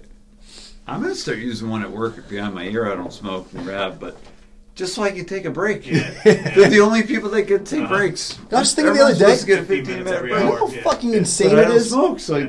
I'm gonna go take a break and drink a water. Yeah, right. know? Like, Anyway, if you don't quit smoking when it's like six degrees out, you're never gonna quit. Like the amount, of, like people look fucking miserable. Yeah. It's six, Yeah. what is it, eight degrees today? There's Yeah, people yeah. out sitting outside smoking a cigarette. You're like, how do Yeah. you like this that much? Yeah. that you're outside in eight Right. degree weather to smoke a cigarette. Right. You know. Or pay as much as they cost. Yeah. You know, back in the day, I mountain can't even get a bikers. free cigarettes like pooping out my ear. No one's. I'd have to buy it for five bucks. I'm pretty sure before the Tour de France, Yeah. they used to smoke cigarettes because they thought it helped open your lungs oh, up. yeah, yeah. You ever hear about that? well, between that and the wine bottles that were tucked in the front of the handlebars. Yeah. Oh yeah. Yeah, That's that's cool. cool. That's yeah. I don't know. I don't know what it was to take away the pain. I, I don't know. Yeah, yeah. A couple It shots. Yeah, it had to be rough. I mean, the bike sucked. Yeah, yeah. It was terrible. They had to flip the wheel to get an easier gear. yeah. Flip flop. We had those in BMX Yep, yep, for yep. a while. Yep. Flip flop hubs. 44, 16. What would you run? 44, 45? I was at 45, yeah. Yeah. 45, 60. Really? Yeah. Big gun. He also starts with his wrong foot forward on the gate. Yeah. What's wrong? Well, don't you? use- Well, wouldn't you usually start with your foot forward that you Well, jump? I, I jump left and I gate No? right. It's me. No, it, so that's not wrong. So maybe you're wrong. I can't even. I feel like it feels awkward to stand with your wrong foot forward. Can you bunny hop I with the never wrong said foot I was forward? good. I just said I start with my right and I jump with my left. Doesn't I it do my feel X weird? ups into my front foot too and clear my foot. I don't know. You how. know, it took me 20 years to realize I was taking the wrong foot off on a one-footed X. Yeah. You didn't do them And till then- port trails. Yeah. I mean, No, uh, till till patio. Yeah. I never Which is did. kind of cool though. I never did no footers till patio. I never did one-footed X's the right way till patio. Like I just never really wanted to take limbs off. I would do like Yeah. toboggans back in the day, shit like that. But like one-footed X's, I turn my bars to the left and I take my right foot off, and then my Ah, my okay. my feet would go up and down. Yeah. I'm like, this, this Yeah, fucking yeah. sucks. I'm landing. If you did it in rhythm, my foot would be wouldn't level out before I landed. Right. So then Keith or someone was like, just take your left foot off instead, and your feet don't move in the air. All right. I'm like, oh really? Your back foot's gonna stay level? Yeah. And then that's all. Like that day, I started doing one foot X's the right way. But it took me like 20 years to be like, oh, I'm doing this wrong. Yeah. Oh, I'm sure. It didn't, I'm sure I'm doing mine wrong, but it doesn't matter. Yeah. That's pretty wild. Yeah, I, same as you. G lifestyle. So he's he's like, apparently he's been waiting for this. Oh, cool. So we we made. He might be the only day. no, Danny Johnson. I think this is the Danny John- Johnson that's in Richmond, but uh, he just has to hashtag Strong Island. So you're part of the Strong Island crew. Richmond's fun. Richmond's great, isn't it? I never got to go once like Crandall moved there and stuff. Yeah. I haven't been there yet, but we That's stopped there on a on a man-made trip once, and it was Mhm. fun. It was before like the pump tracks and stuff were there. Yeah, it is. It's it's a pretty cool city. Chris Briganti just wants you to make a, a run of man-made stickers again. I think I have some Oh yeah. somewhere. I'll hook them up next time I see him at the pump track. Yeah, there you go. Oh, at uh, Percy Rayner. Yeah. Uh, let's see. Pizza on a sliced bicycle. Not a question, but thanks, Darren Meenan, for helping with Steve's ramp in Lake Grove back Oh, in the fun. day and getting us stoked. That was fun. Yeah, 2004. Yeah. She would go, Aaron. right? Yeah. So there was this kid, Steve Muller, and his parents were super cool to let him turn the entire backyard into ramps. Wow. But I don't know if they really knew how to like build ramps. They were good enough. They were.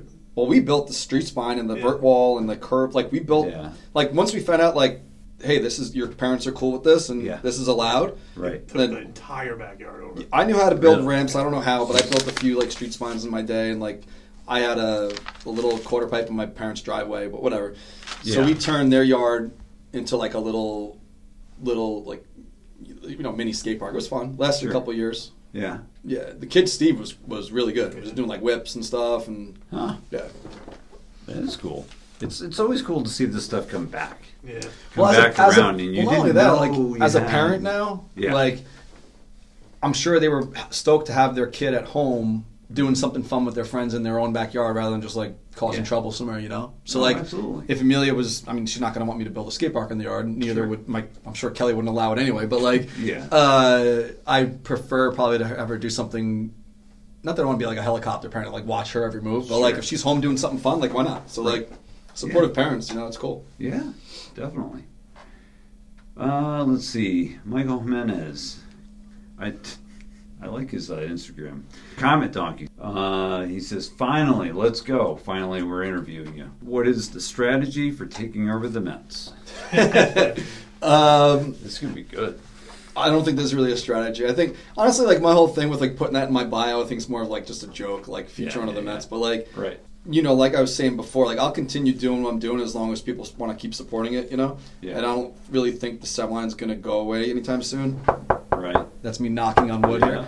But um, yeah, I don't know. I feel like you know we already made like you know how like at sporting events they do the T-shirt gun. Like they, Yeah, yeah. I do all the shirts for the T-shirt launch at Citi Field. I've done them for like four years now. You can go out on the field. No, no, no, no. Did We you- make the shirts. The shirts. So like the shirts that Oh, go and with the then they guns, shoot 'em. they shoot them, but They my neck neck 'em. labels are in the back, and they actually Yeah, buy yeah. them. Normally, like if you want to, So man-made's. r- I mean, I'm sorry. Seven line is right on that tag. it's So in the it's in the tag on the neck. So when they're shooting the gun, the shirts out, that people like kill each other for a free T-shirt. Yeah. They get it and open Right. it up, and it's our shirt. So like my logo's on it, the neck labels in there. So like we have strong connections with the team. So like um, I think continuing what I'm doing and uh, keep my foot in the door over there, and we'll see what happens. Yeah. Yeah. And maybe they'll ask for your advice on how to fix this problem, this losing problem. Nah, they'll be all right. Now that they got the like the richest owner in the sport, you know. That's true. And uh, Max Scherzer's the man. Jacob deGrom's the man. I think like the team, as long as they play, I don't know if you know there's a labor strike right now. They're they're in a lockout, so Oh, like you're this the season might not start on time. So there's no spring season going right now. It's suppo- I'm supposed so supposed- all these tickets that he's got laid out in the plan. I've already bought the tickets. I mean, I can't operate like I have to continue as business as usual, but there might not even be a spring training. So Mm-hmm. next on February 27th, next month, I'm supposed to be in Port St. Lucie with 1,400 people, but they might not even start spring training on time, and then those tickets get refunded.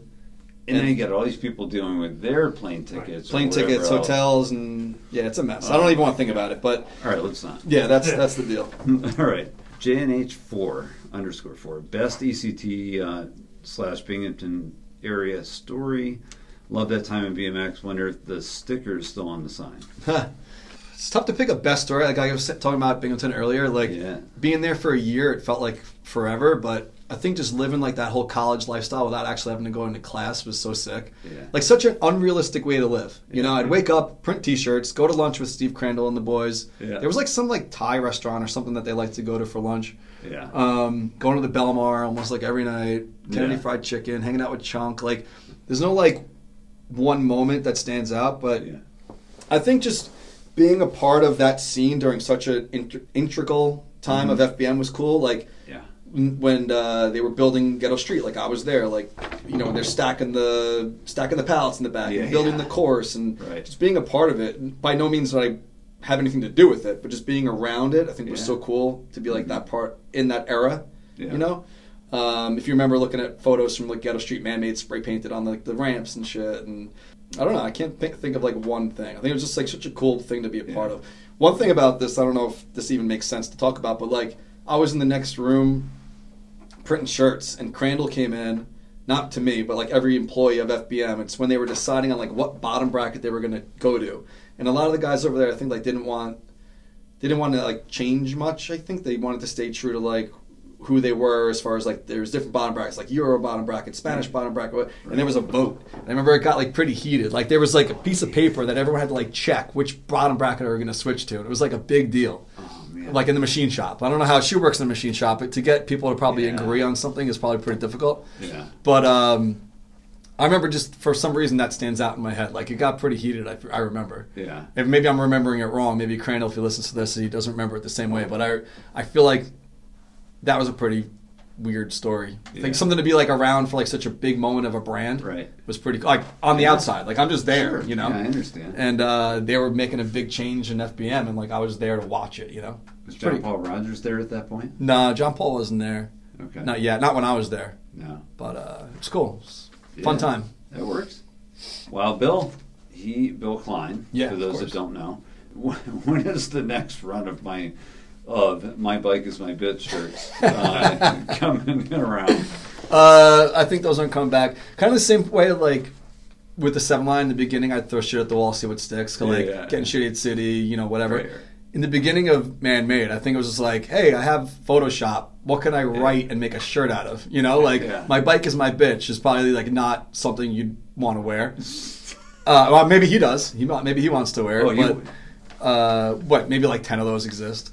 It's a pretty, He may have all pretty ten. crazy man-made shirts. Right? Yeah. Didn't you just have fuck across the shirt? Yeah, yeah. Like, yeah. it Keith did that. Terra did that. So when we make screens at the house, Yeah. I think we did it like we made a screen like a film out of like duct tape instead of like actually making a, s- a- a screen, a film, Right. Just blocked off. and we tape. blocked off the word "fuck" Yeah. out of uh, electrical tape or like Yeah, duct yeah. tape and made a shirt. I never wore it, but Keith wore it like all the time. Keith like there was like one of Just go to Keith's like 7-Eleven now, Keith wore that shirt all the time. Like it doesn't make any sense. I don't even think it said "man made" on it. It was just like a shirt that he would wear so people could just like. I think I He was basically like, like Keith was a, a troll before he even knew what it was. like let me just like troll all these people in 7-Eleven or like you know, Oh, uh, like whatever, just fuck with people, you know. He's good at it. Yeah. He's got a lot of skills. The guy I mentioned, Trails Warrior, Satoshi, Nice. he uh, says craziest 7-Eleven story. I wasn't there for this one, but I always think it's funny that someone fell in human shit. I don't- was it you? Yeah. No way. Yeah. All right, so S- Shoemaker fell in human shit because there used to be a lot of guys that would squat in the woods or Yeah, yeah, uh, the day, a lot of day labor guys line up outside, so maybe they Oh, would like shit, yeah, poop in the yeah, woods yeah. first or something. Yeah. What was it? The Kitty City? It was, uh, it was like a berm going into Bill Ryan, that Bill Ryan joke. Uh huh. The Kitty City area. Yeah, Kitty City area. I was going around the turn and slid out, landed two hands into shit. I, I, I, in a puddle. God. I was in a puddle. Oh. the ride. I, w- I don't think I was there for it, but I, it's a story that I'll never forget. But as far as Yeah. I'm concerned, she was filming this. My fucking forks fell off Oh, my bike. Yeah, yeah, yeah. Off. Completely off the bike. You've So- had handlebars come off on No, but this is fucking right? sketchy, man. Now, Like- forks off. There were these That's trails. a nightmare, by the way. That's a complete. Well, listen to this fucking story. I didn't even case. Ugh. Like it's, I, I couldn't prepare for it. So we're riding the 16 pack, and she was filming. I have the clip somewhere, but there were trails up the street. Was it Avenue B or Second Street? Whatever. Avenue B trails. This guy Sal Yeah. ghost rode my. I went to lunch or something. I left my bike at the trails. He ghost rode my bike. I had a uh, red TNT Huafang Daddy. Yeah. Remember I was telling you about the S and M Holmes? Yeah. So I had a S&M Holmes with 990s Yeah. and thread like the threadless Right. forks, headsets, whatever. Yeah. I traded that beautiful bike for a TNT Huafang Daddy with caliper brakes and threaded forks. So I downgraded by like hundreds of dollars because I thought the Huafeng Daddy was so cool, right? Yeah. So I go to lunch, and I don't know if I was like fucking with Sal or Sal. I don't know what the story was, but Sal, whatever. He ghost rode my bike. The forks bent. He bent them back. I didn't know he bent them back. Yeah. Go to Sev's, and I guess the forks were either cracked or weak. I'm oh, riding the 16 pack, and I don't know, set, set six or set seven, whatever it was. I land, and the forks completely fall off the bike. And you remember how quick those pits were? Yeah, yeah, yeah. I land, and then you That's see in the clip, so hard, boom! I hit my face, and you, it's I broke my nose. It never was crooked, but you could feel the bump right here. Yeah. Smashed my fucking face in the next lip. Far, bars are off the bike, wheels down the down the trails, and uh, I didn't get knocked out, but I get up and it- say, yeah. I'm like, oh, get my sweat rag out of my bag, like let me get, like get the blood off my face, Yeah, yeah. and then uh, that was it. That's that's a pretty crazy story. Wow. Yeah, I'm glad I didn't fucking get. That could have been horrible. It could, Yeah. Yeah. I, I'm telling you, it's a nightmare. I don't care what kind of bike I'm riding. I'll find the clip and send it to you. It was fucking crazy, man. You want to haunt me forever, don't you? You're going pretty quick in the 16 too, yeah. Uh, or were I think I don't know. Probably going pretty fast. yeah, I think so. Those transitions were so fast. The hardest thing was managing the pop because you were gaining speed on every one that you almost had to like tap, tap, tap. You know, I'll find it. It was- not, bottom just yeah, Yeah. to not get going too fast. You know. Yeah, and I and I've never been a guy that pulls back. You watch any clips of me riding like anything, I'm usually like real fucking low. So like Oh, me too. not as low as Bavona. Bavona and I, Lafredo could go like below the jump somehow. Yeah. Yeah. Like I feel like over a double, like his back wheel could be like under the landing and the lip somehow. Yeah. But um, yeah, it was That's definitely really- rough. Well, you're looking up that. Yeah, I'm just Okay. I'm, I'm listening. I'm just No scrolling problem. back because I think I have a clip somewhere in here. Okay. Matt Charles O zero one. Oh look, I don't know if this this is going to be horrible for the viewers, but look at this. So this is the 16. No, look how low. No, no shirt. Watch this. Oh. Who's yelling that? That's me and show. No, is Shoes yelling? Yeah, that's me walking by, walking back. Oh, no way. Yeah, Oh my god. that's Sevs. Oh. God. Oh, Look, look at the forks. Shit. Oh my god. But like, how is that? You're mo- like, Oh, you, you, now you have to send it to me because I need to. Post You heard that it. fucking thump? Yeah, yeah. so like, land, you're landing off the double, thinking you're like, all right, let me get ready for the next lip, and you're just boom, right? Damn. Crazy. I got lucky. Yes, you did. Yeah, the story. not knocked out, nothing, no concussion. No, I think Shu after that day was like, "You're pretty tough." this always reminds me of, uh, and people listen to podcasts. I've heard this a thousand times, but it's important. Uh, Mike and Matt, uh, Mike and Mark Potosny, Mhm. when I, when I interviewed those guys, they were talking about how often you should replace handlebars, forks, and pedals. Maybe Mhm. I think because those are the three things that can break the most. Right. Um, but depending on how hard you ride, I think it was year. They, they go yearly on the bars, yearly on the forks, and I think it was a So, like, no matter what? pedals. Yep. Yeah, that's smart. Yeah. You know what it is? This is? Like before people, something happens. they think like, "Oh, shit's expensive." Like, "Oh, I'll let it stretch. I'll do a year and a half. I'll do Of two years." You know. riding Hazelwood, which is Yeah. absolutely insane. Yeah, I wouldn't fuck around big jumps like that. Like if on Yeah. something that you were like maybe a little nervous about, you know, Yeah. definitely it's worth the investment. I would say. but they respect that what they're riding enough to say, okay. Yeah, we didn't care. We were know. like 15. We didn't give a fuck. Yeah, Like- yeah, yeah. yeah. we didn't have money to replace parts. Yeah. back then. It was- No helmet, no Uh, shirt. yeah. You Yeah. know. It, it- someone else said something to me. I, it may have been Stu Johnson. Uh, selling used forks, Oh, like yeah. the worst thing you can do Yeah, to yeah, somebody. Like, just don't sell used. Oh, forks. before we move on from Sevs, Yeah, yeah. Go ahead. one of my first times ever going there, Uh-huh. get dropped off from someone's parent. I don't know. Someone from Queens drove us out. 7-Eleven's obviously right there.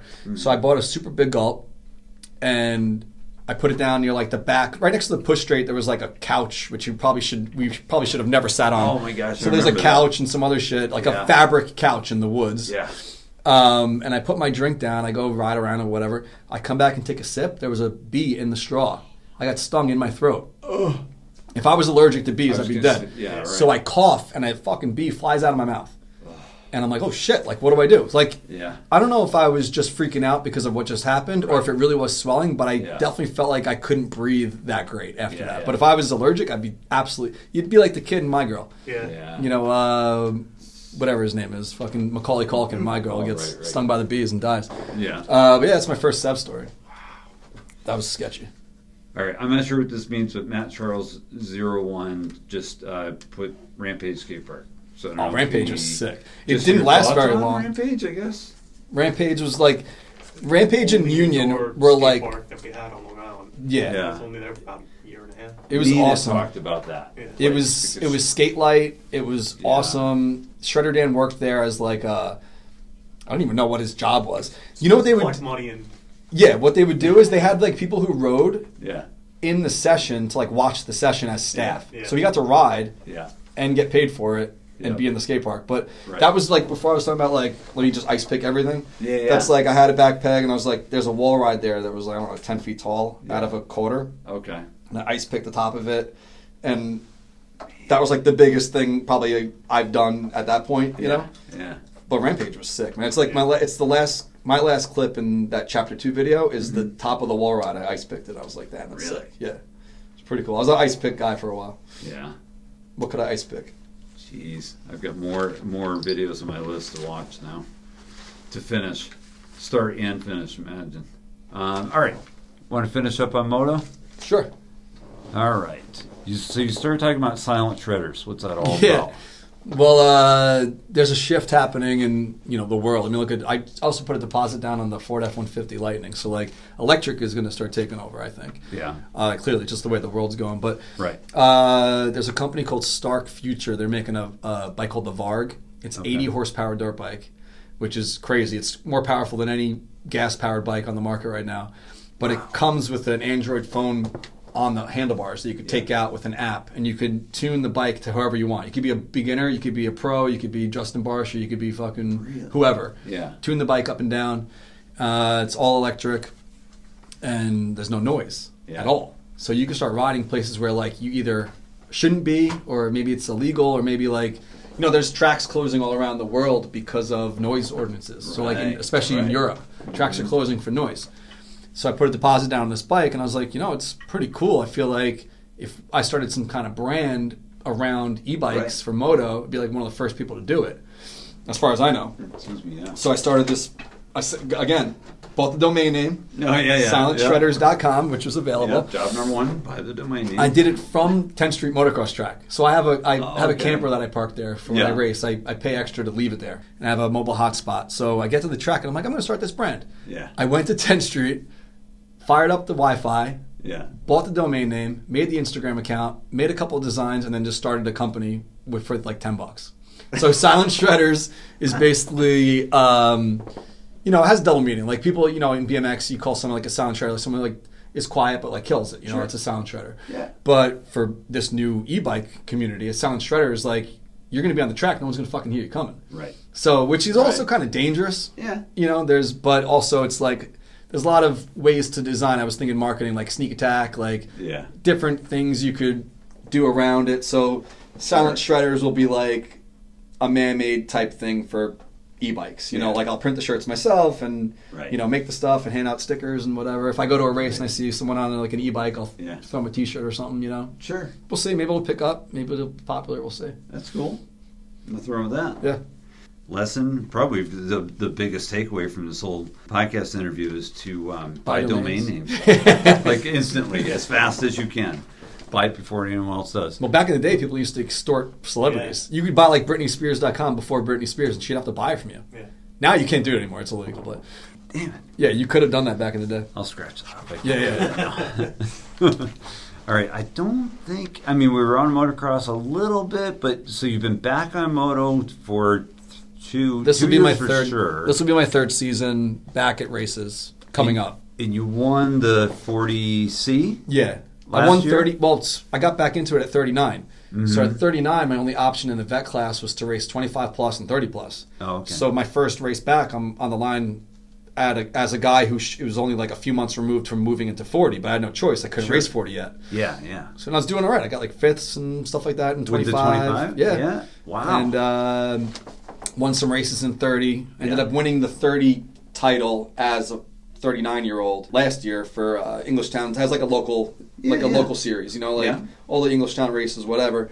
But for that, I felt it was almost like a p- participation championship because like I was consistent. I got like fifths and fourths and thirds and shit like that, but I didn't win any races at E Town, Right. which is also, also kind of like cheesy. Like, yeah, I'm the t- I'm the champion, but like because Joe missed a fucking race, you know. Yeah, so yeah. like I got 16 points that day, he got zero.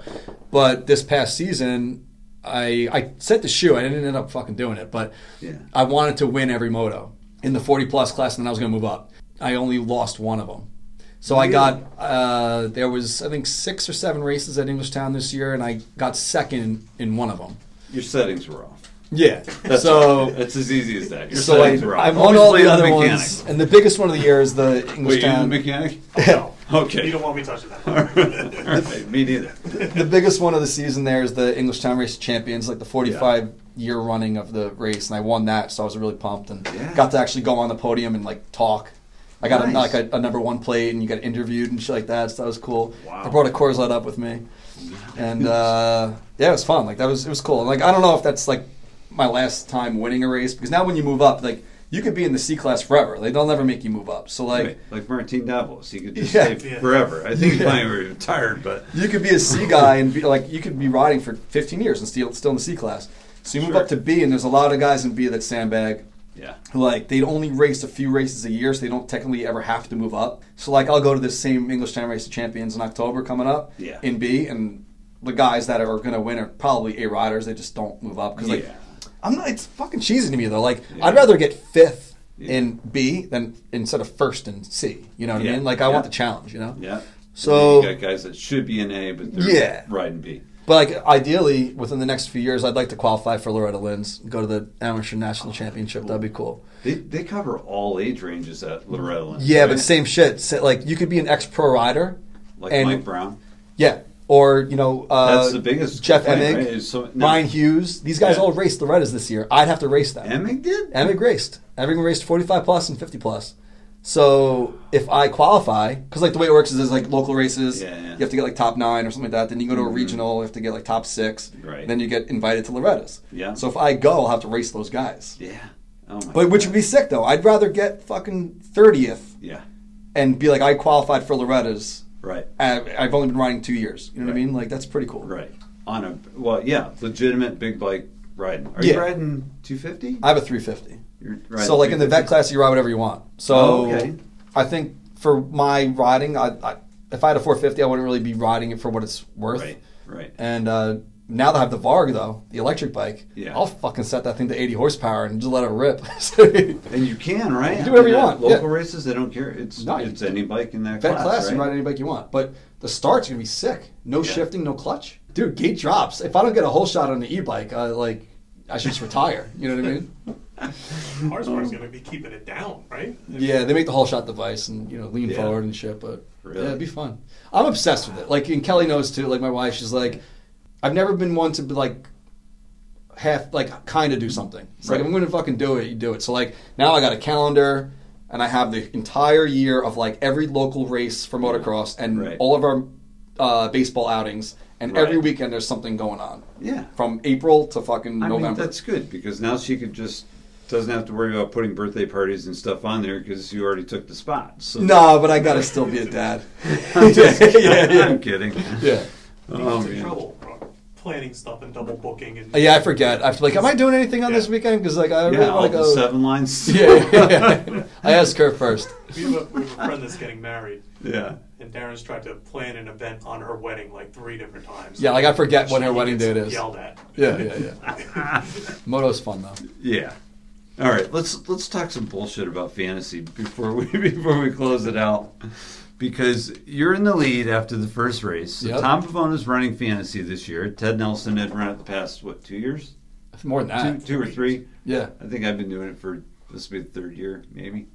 I've been pissing myself off for, for three years now. I think yelling at the TV, like you know, my wild card guy is in the right place till Yeah. the last lap. You know, I had Yeah. Anderson last week, and thankfully, when he got taken out by Barcia, he got the wild card. That's the only reason I got him as the wild card. Oh, you son of a Yeah. gun. Man. I don't know if the were the scores for first. They weren't that high, right? Because Well, if you pick first, you get 26 points. If you pick the wild card, you get 26 points.